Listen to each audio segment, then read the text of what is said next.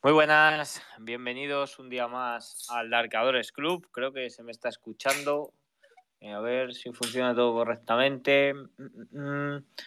Eh, eh, hola, hola, hola. Vale, todo correcto. Ya está grabando también. Vale. Muy buenas, bienvenidos un día más al Darkadores Club. Hoy es miércoles 8 de marzo de 2023. Ya tenemos por aquí a Ricardo. Así que le damos paso y empezamos. Bueno, hay bastantes cosillas que comentar. Ayer habló Powell, hoy está hablando también. Vamos, ha estado hablando. No ha habido nada reseñable más que alguna cosilla que, mencionaré ahora, pero sobre todo un discurso muy en la línea del de ayer. Muy buenas tardes, Dar. Ricardo. Hola. Hola, Diego. Buenas tardes. Ya no sé ni cómo, ni cómo presentarte. Pero bueno, eso será al principio, luego ya nos, acostumbraremos a Ricardo. Seguro. Bueno, eh, ahora mismo tenemos al mercado cayendo un 0,32. Sobre todo empezamos a comentar por lo que sucedió ayer, que es que Powell habló con un tono, la verdad que bastante agresivo.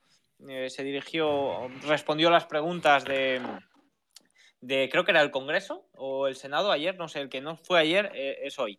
Y, y la verdad que, no sentó muy bien al mercado, que aumentó las probabilidades de, que se podían subir los tipos 50 puntos básicos. Sí, eh, la verdad es que el lenguaje que utilizó fue bastante, bastante duro para lo que últimamente nos tenía acostumbrados. Hoy ha matizado un poco ya sus palabras, la verdad.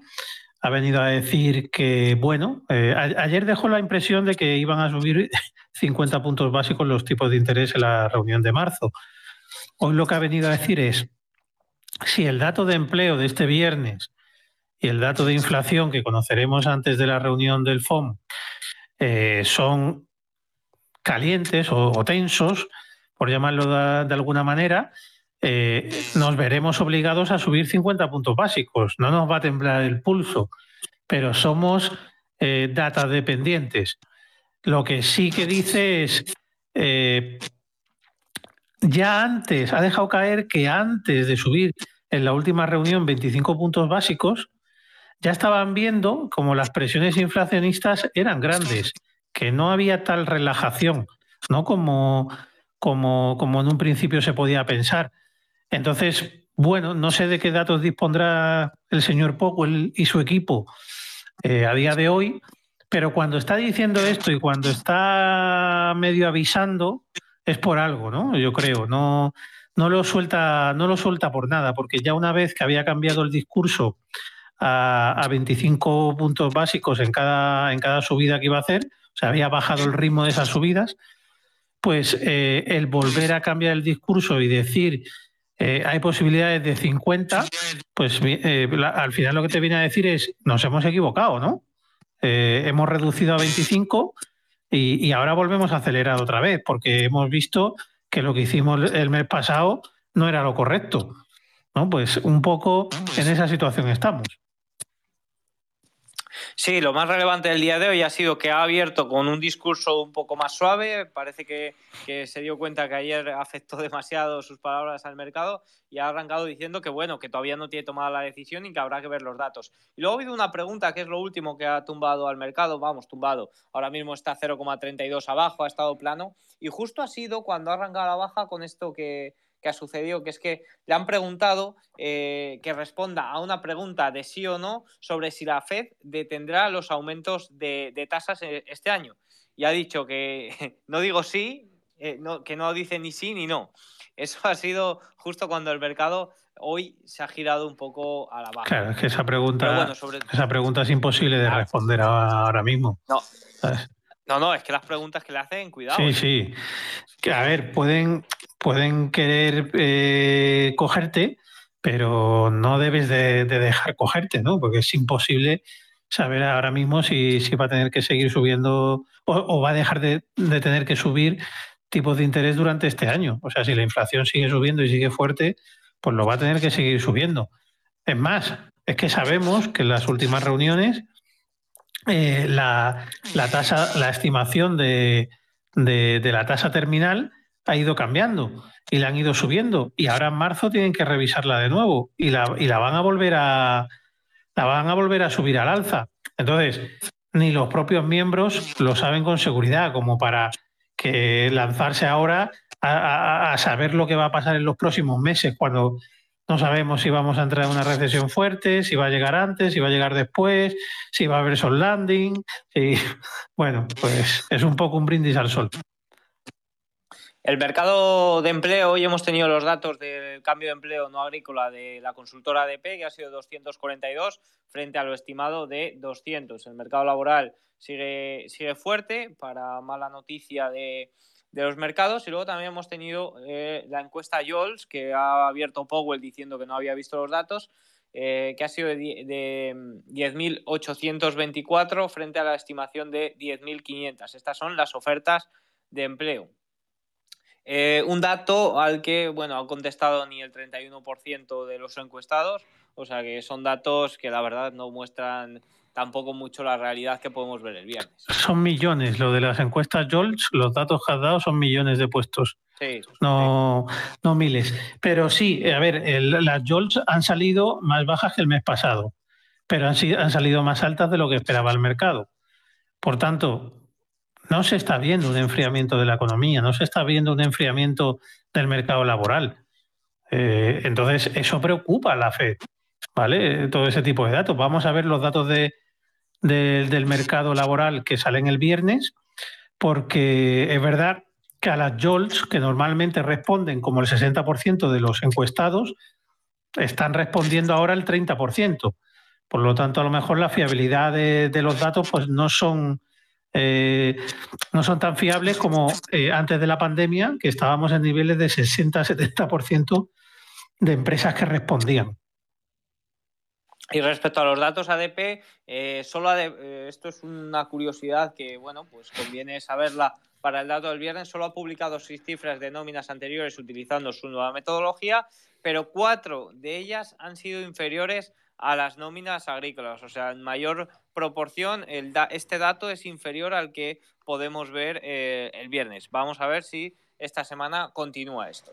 Y con esto ya vamos al mercado. Vamos allá. ¿Un comentario? Bueno, el S&P 500 ayer caía... Eh, espera, que luego está aquí. A ver, que se me ha abierto el BIS en vez del S&P 500. 1.3 creo que fue. Eh, aquí está. Caía 1,53%, nos dejaba una vela. Sí, sí, el índice 1,53, el futuro creo que es lo que has comentado. Dejaba una vela bastante fea, dejaba un, patrón aquí, creo que se llama Evening Star, la verdad que no, me sé los nombres de los patrones de velas, soy un analista técnico eh, bastante raro. Sí, eso fue, fue el día 6, el lunes, cuando nos dejó esa vela que estás comentando. Ayer la que nos deja es pues una confirmación de esa vela de, agotamiento que nos dejó el, que nos dejó el, lunes y fea porque perforó la recta de directriz alcista que venía desde los mínimos de octubre, perforó la media de 21 sesiones y perforó la media de 50 sesiones. Así que fue bastante fea. Lo único que aguantó fue la línea de tendencia bajista principal desde los máximos históricos y, hoy estamos ahora mismo ahí, encima de esa línea, intentando perforarla. Lo único que nos quedaría ya casi por debajo es la media de 200 sesiones, que a mí, haciendo un doble apoyo, me da bastante mala pinta. Pero bueno, lo, iremos viendo. Lo comentábamos el lunes, que un segundo apoyo a esa media de 200 sesiones, la verdad que tenía menos fiabilidad que, que, una barrera de, de prácticamente. Un segundo toque para mí es prácticamente rotura. Sí, al final, desde los máximos que hiciéramos en el SP500 el 2 de febrero, pues empezaríamos a ver máximos y mínimos decrecientes, lo que nos podría indicar que todavía queda eh, bajada eh, en, los índices, ¿no? Y, a lo mejor, bueno, pues eso que decíamos que estaban viviendo una realidad aparte, ¿no? De, del mercado de bonos, de la divisa y demás, pues empezamos a reflejarlo ahora. Son niveles muy importantes y que harían que el, control pasara de alcistas a bajistas. Así que mucho cuidado. El Nasdaq hoy está cayendo ligeramente menos. Ahora mismo los futuros del Nasdaq 0,23% abajo. Si me voy al Nasdaq 100, el Nasdaq 100 0,05 en positivo, Nasdaq Composite sí que está cayendo 0,04, pero curioso que eh, hoy se esté comportando mejor eh, o ligeramente mejor eh, las acciones más tecnológicas, más expuestas al riesgo de mayor subida de tipos. Pero fijaros que es que el sector tecnológico es el segundo que más sube en el día de hoy, por detrás del real estate. Sí, no solo hoy. En el año 2023 también estamos, eh, hay un comportamiento relativo mejor del Nasdaq frente al SP500. Eh, es verdad que el Nasdaq hizo una especie de, de, tocada de mínimos otra vez en la zona 200, bueno, el triple Q en la zona 260, ¿vale? Cosa que no hizo el SP. Pero eh, eso fue a finales de diciembre. En los primeros días de enero tiró para arriba, subió porcentualmente más que, el SP500 y eh, parece que está intentando aguantar las caídas más que lo que, lo, eh, lo que, lo que podemos estar viendo en el SP500. De hecho, en estos momentos se encuentra eh, perdiendo en el intradiario la media de 21 sesiones. Todavía estamos un poquito lejos, estamos a 6 puntos, que viene a ser casi un 2% de la media de, 50, de 200 sesiones y de la media de 50, que está muy interesante porque está a punto de darnos un Golden Cross. Entonces, cambia mucho la historia si el Golden Cross se produce eh, con el precio por encima o por debajo ¿vale? De, esa zona. Así que muy atentos a los próximos días porque también nos dará eh, muchas pistas de lo que podemos seguir viendo. Pero si nos fijamos, las que están sujetando la, eh, las que están sujetando ese Nasdaq 100 son más bien las grandes compañías, porque si nos vamos al Russell, sí que está sufriendo bastante. El Russell ahora mismo está cayendo, el Russell 2000, un 0,8%. O sea que son más bien eh, las grandes compañías tecnológicas las que componen el Nasdaq en su mayoría, las que están aguantando este chaparrón del día de hoy. Sí, efectivamente. El Russell era otro índice que lo habíamos comentado muchas veces que las small, caps se estaban comportando bastante bien en, en 2023, el gráfico era bueno, pero hoy, eh, hoy ayer está empeorando bastante, están perdiendo soportes importantes, hoy está perdiendo también la media de 50 sesiones y bueno, empeora un poco. Quizá el que tiene una pinta técnica más fea de todos sea el SP500 ahora mismo, ¿vale? Pero eh, lo que está haciendo el, el, el Russell 2000 y el Russell 2000 Growth eh, un poquito menos, porque no está perdiendo la media de 50, pero empiezan a ser sospecho, empieza a ser sospechoso. ¿Vale? Así que vamos a ver, desde luego, si queremos empezar a rebotar, no deberíamos tardar demasiado, eh, porque al final, si corregimos seguramente toda la subida que tenemos desde que tocáramos la zona 3.930, que hicimos el mínimo, eh, como digo, seguramente habría más posibilidades de seguir eh, hacia abajo. Si por el contrario nos paramos en la zona donde estamos ahora mismo luchando, que son las 3.970, es la única resistencia o soporte, perdón, en este caso, que nos podría quedar antes de llegar a la media de 200 sesiones. Y por ahí, si rebotara ahí, pues lo podríamos coger con un tono un poco más positivo, ¿no? Pero si no lo hace, eh, la cosa se empieza a complicar, ¿no? Los, los, los, los, bajistas empiezan a tomar el control de, de, los índices. Sí, bueno, la verdad que con la vela que nos dejó el día de ayer es más bien esperado que, que por lo menos entre hoy y mañana, que es un poco día de transición, mm, podamos llegar a tocar la medida de 200. La verdad que un, un rebote en el día de hoy me parecería raro, pero bueno, vamos a ver cómo cierra, porque a lo mejor nos deja otra vela de rechazo y mañana tenemos un día al alza. Pero yo creo que mañana va a ser un día de transición, sobre todo para ese dato del viernes, que es lo más marcado de esta semana. Sí, ahora mismo lo del viernes parece lo principal, ¿no? Y lo que la FED está poniendo los ojos. Eh, Powell, de hecho, ha dicho datos de mercado laboral de este viernes y dato de inflación que va a salir justo antes de, que ellos suban tipos o tomen la decisión de subida de tipos. Esos son los dos platos importantes que tenemos ahí que van a, influir decisivamente en la toma de decisiones y en cuánto van a subir los tipos de interés. si nos vamos por, eh, por, hacer repaso más al mercado, ayer teníamos como la rentabilidad del bono a 10 años llegó a tocar el 4%, pero luego finalmente cerró por debajo, cerró por debajo de ese 4%. Vimos cómo se, eh, la rentabilidad de los bonos a más corto plazo se disparó aún más que, que la de los cortos plazos, que la de a largo plazo, que por lo que se invirtió aún más la curva, como no lo veníamos viendo desde el año 1981. Y también tenemos, por ejemplo, hoy el West Texas cayendo un 0,49%, ha llegado a caer más. Luego datos de producción lo han levantado un poco, pero sigue en este rango de lateralidad, de volatilidad, de movimiento en el que es muy difícil, muy complicado hacer algo. Sí, como bien has dicho, la yield del bono a 10 años está un poquito ahí tímida en la zona del 4, que le cuesta, le cuesta superarlo, ¿no? Y se lo está pensando mucho. Eso está haciendo que como la yield de, las letras a, corto plazo está subiendo, la curva de tipos se está invirtiendo más. Recordemos que la curva de tipos es como eh, un indicador adelantado de una recesión. Por tanto, eh, cuando se empieza a dar la vuelta y se empieza a solucionar esa inversión de la curva, será cuando realmente la recesión está aquí y la Fed empieza a bajar tipos porque estamos ahí con problemas ¿no? económicos. Y, eso es lo que va a provocar que, la Fed se ponga a, bajar tipos de interés.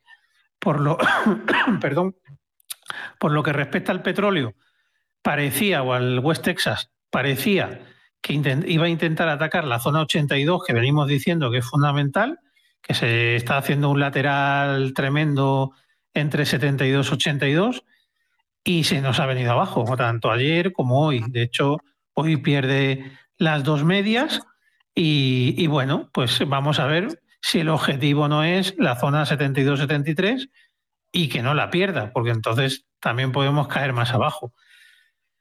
La caída del petróleo a mí me da la sensación de que seguramente necesitamos tambores de recesión para ver perder esa zona de 70-72 al, barril de West Texas. El oro, ayer también caía un 1,82 frente al dólar y es que un dólar, evidentemente, ante las palabras de Powell, ante eh, los swaps de la Fed que ya empiezan a descontar una subida de tipos bastante más importantes de lo que lo hacían anteriormente, incluso se llegó a decir eh, ha habido casas de analistas que han subido la tasa de tipo terminal hasta el 5,7% de, de estimaciones, pues el dólar 1,26 arriba frente al euro, 1,8 frente al oro. El dólar activo prácticamente eh, refugio, activo un poco de cobertura eh, frente a los índices.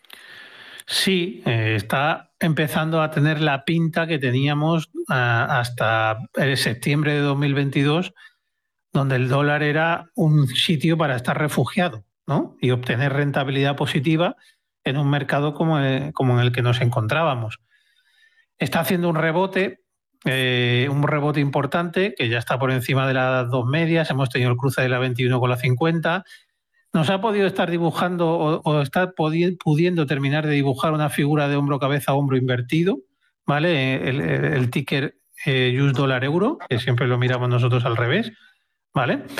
Y si confirma ese hombro cabeza hombro invertido, pues se podría, la figura técnica nos llevaría hasta la zona de 0,99 y pico, 0,997 aproximadamente, ahora está en 0,9484, ¿vale? Así que, que, bueno, estaremos atentos y ya sabemos que tiene una correlación inversa con el oro, y, el oro pues eh, eh, ha sufrido, ¿no? Eh, intentó, de hecho fue como un escape en falso porque superó la media de 21 sesiones, pero el, al segundo día de superarla nos dejó una vela muy fea, la de ayer, y hoy pues está aguantando justo por encima de la zona 1809, que es el, el soporte que, importante que tiene, que tiene el oro. Vamos a ver si es capaz de aguantar ahí o se nos viene abajo, lo cual también nos podría eh, inducir a pensar que los recortes en renta variable pueden continuar. Por sectores, como ya he comentado antes, el mejor el real estate, segundo mejor la tecnología, basic material, utilities también positivo. El peor con esta caída del petróleo, el sector energético, el cíclico también sufriendo y el sector de la salud eh, como tercero empezando por atrás. Sí, hoy lo que está tirando dentro de la tecnología semiconductores, que está más 1,50, o sea, muy bien. ¿Vale? Creo que AMD es gran culpable, que está subiendo un 2,84 Creo que Katy Wood, no sé qué acción ha vendido, pero ha vendido una y, ha comprado 5 millones y medio de dólares de AMD. ¿Vale? O sea, que está apostando y a lo mejor eso está haciendo que, esa noticia, que haya flujo de fondos hacia AMD. ¿Vale? Vamos a ver si es, si es consistente durante los próximos días. Y otro sector que hoy se está comportando bien, aunque venía un poco perjudicado últimamente, es real estate, que está subiendo un 1,44 y ahora mismo se comporta como, como, el mejor, ¿no? El mejor sector del SP500. Otros en positivo, pues eh, utilities, un 0,34 y tecnológico 0,14, ¿no? Que ya, pero ya hemos visto que el Nasdaq, el triple Q, con el, el peso de las grandes está a menos 0,17. Que sí que es verdad que está aguantando mejor que el SP500, pero eh, las empresas, digamos, entre comillas, más pequeñas, están del Nasdaq 100. Si miráramos el, equal weight, que es el donde todos los valores están igualmente ponderados, veríamos que se están comportando mejor, eh, se está comportando mejor que el triple Q, ¿no? Que, donde ahí pesan, pesan más los grandes valores, la FANC. Pues lo que ha cerrado Catiud ha sido Adobe. Perdona, Adobe, que has dicho? Ah, lo que ha vendido, ¿no? Lo que ha vendido, lo que ha cerrado, ha cerrado posición en Adobe y abierto en AMD el lunes. A ver, voy a, voy a, mirar el gráfico de Adobe por un casual. Adobe cayó el día 23 de febrero por esos riesgos, por ese informe de que quizás no se podía lograr la, compra de firma. Curiosidad que cayó cuando se anunció la compra de firma, de firma y cayó cuando había riesgo de que no se conformara. De momento no ha habido nada más y ahora mismo está en una resistencia muy importante, los 345, por debajo de 200. Eh, correcto, es que está, está en la zona de confluencia de las tres medias más importantes. Ha rebotado y ha cubierto el, gap bajista que dejó eh, el día que comentas, que fue el, 24 de febrero. Y a partir de ahora, pues eh, a ver si ha sido cobertura de gap y me vuelvo hacia abajo, o es capaz de ponerse por encima de la media de 200 sesiones, lo cual puede, puede cambiar un poco la historia ¿no? Eh, de lo que vayamos a ver en los próximos meses. Adobe es una empresa interesante, cuanto menos. Sí, no, no, no. Quizá el gráfico de AMD es más potente, me gusta más, ahora mismo, en estos momentos, está ya por encima de la media de 200 sesiones, ha hecho un apoyo, parece que sale hacia arriba, pero, pero Adobe no, deja de ser una de las grandes empresas tecnológicas. Sí, no, la verdad que el gráfico de AMD es bastante, bastante interesante y también con, todo, con todo este boom de la inteligencia artificial, aunque en menor medida que, por ejemplo, otras como Nvidia o como eh, Artria Group. ¿Se, ¿Se, dice Artria o cómo se dice? Espera, a ver la busco en un momento. Eh. Hay una empresa que es Altria, pero yo creo que es una cerera, si no me equivoco. Pero Altria, Altria es, de esta vaquera. Eh, no me acuerdo ahora del ticker. Bueno, ahora cuando, cuando eso le busco. Pero evidentemente no se ve tan beneficiada como Nvidia, Taiwan Semiconductor y más, pero AMD también aprovecha ese boom. Eh, perdón, sí, Altria era tabaquera, que lo estoy viendo aquí. Sí, Altria es el ticker MO, eh, no me acuerdo cómo es esta. Eh, artista, Artista Network. Yo la llamo Artista. arista, Arista. Ahí, me, he ido a Artista. Anet. el ticker es, sí, el ticker es Anet. La, la, he tuiteado yo esta tarde, he puesto un gráfico porque está a punto de hacer máximos históricos. Sí. Vale, así que saliendo de una base interesante, presentó resultados, fueron buenos pues la verdad es que está, está bastante interesante. Está, Lo que la sí. Eh, el único pero que la pongo a Artista Network es eh, que el 42% de sus clientes son Microsoft y Google, creo. O sea, tiene ahí sí, bastante concentrado.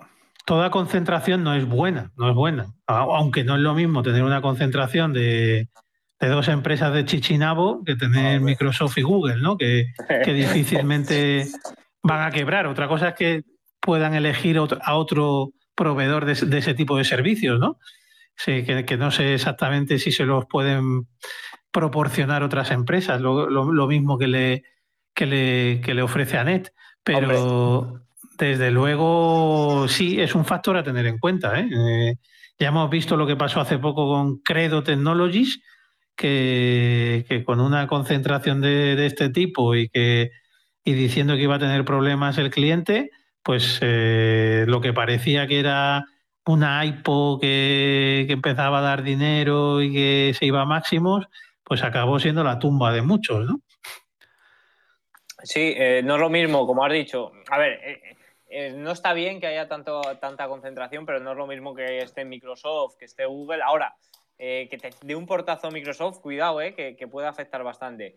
Pero no es lo mismo que estén esas grandes compañías que, por ejemplo, es que me han, preguntado hoy por una muy curiosa ahora que he estado en el consultorio de, Intereconomía, que es tubos reunidos. Que, te preguntan unas cosas en los consultorios esos Busca tubos reunidos, ¿verdad? Joder, no, ni me aparece de aquí tubos reunidos, espérate. Buah, pues va como, es una penny stock, pero del IBEX, bueno, del IBEX, del, del selectivo español, no, pero que va como una moto. Eh, bueno, va como una moto, espérate, que estoy viendo gráfico de 15 minutos. Vamos a ponerlo aquí en diario. Ha subido mucho en estas últimas sesiones. Pero sí, sí, bueno, en diario también está pegando fuerte ha superado todo, todo lo que sea estar por encima de 0,53, pues va, va como un misil. Y lo que ha pasado que es que ha presentado aquí resultados han sido mejor de lo esperado, entiendo. Ha subido un 193 en lo que va de 2023. Ha presentado bastante cosillas interesantes. Como he estado leyendo luego sobre ella, que me ha preguntado mi compañero, ¿pero eso dónde se compra? Digo, pues tienes que ir allí al CEO y darle el dinero en mano prácticamente. pero, no, pero eh, esta es del, mercado continuo español, ¿no? Yo creo que. Sí, sí, sí, que me lo han preguntado ahora hace nada en Intereconomía, que yo no la conocía, pero es la, que más ha subido de, las empresas españolas, creo que he leído por ahí. tiene, el RSI diario en 95, no puede salir nada mal. Sí, sí, no, se sale, se sale de la gráfica casi. Sí, sí, hoy ha subido un 23. Casi nada. Por hacer un poco recapitulación ya en los últimos minutitos, eh, lo más importante que ha sucedido eh, en lo que llevamos de semana ha sido esas palabras de Powell, con ese tono agresivo, sobre todo en el día de ayer, que ha puesto en jaque los mercados porque deja abierta la puerta de 50 puntos básicos en función de cómo sean los datos. ¿Qué datos? El del viernes, eh, el empleo y el de la semana que viene, creo que es, creo que miércoles, de inflación.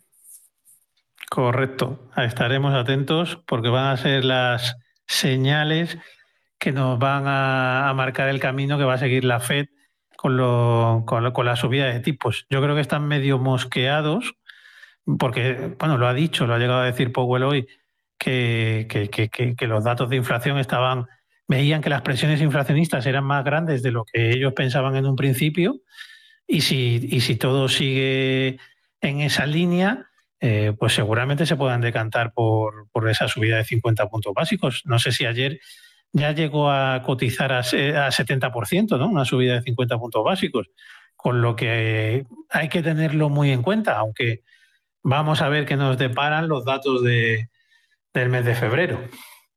Bueno, pues poco más hay que comentar en el día de hoy. Estas son las claves de, para lo que queda de semana y para lo que queda de próxima semana. Ya estaremos el lunes por aquí comentando un poco lo que sucede. Así es, muchas gracias y nos vemos la semana que viene. Chao, un saludo también a los de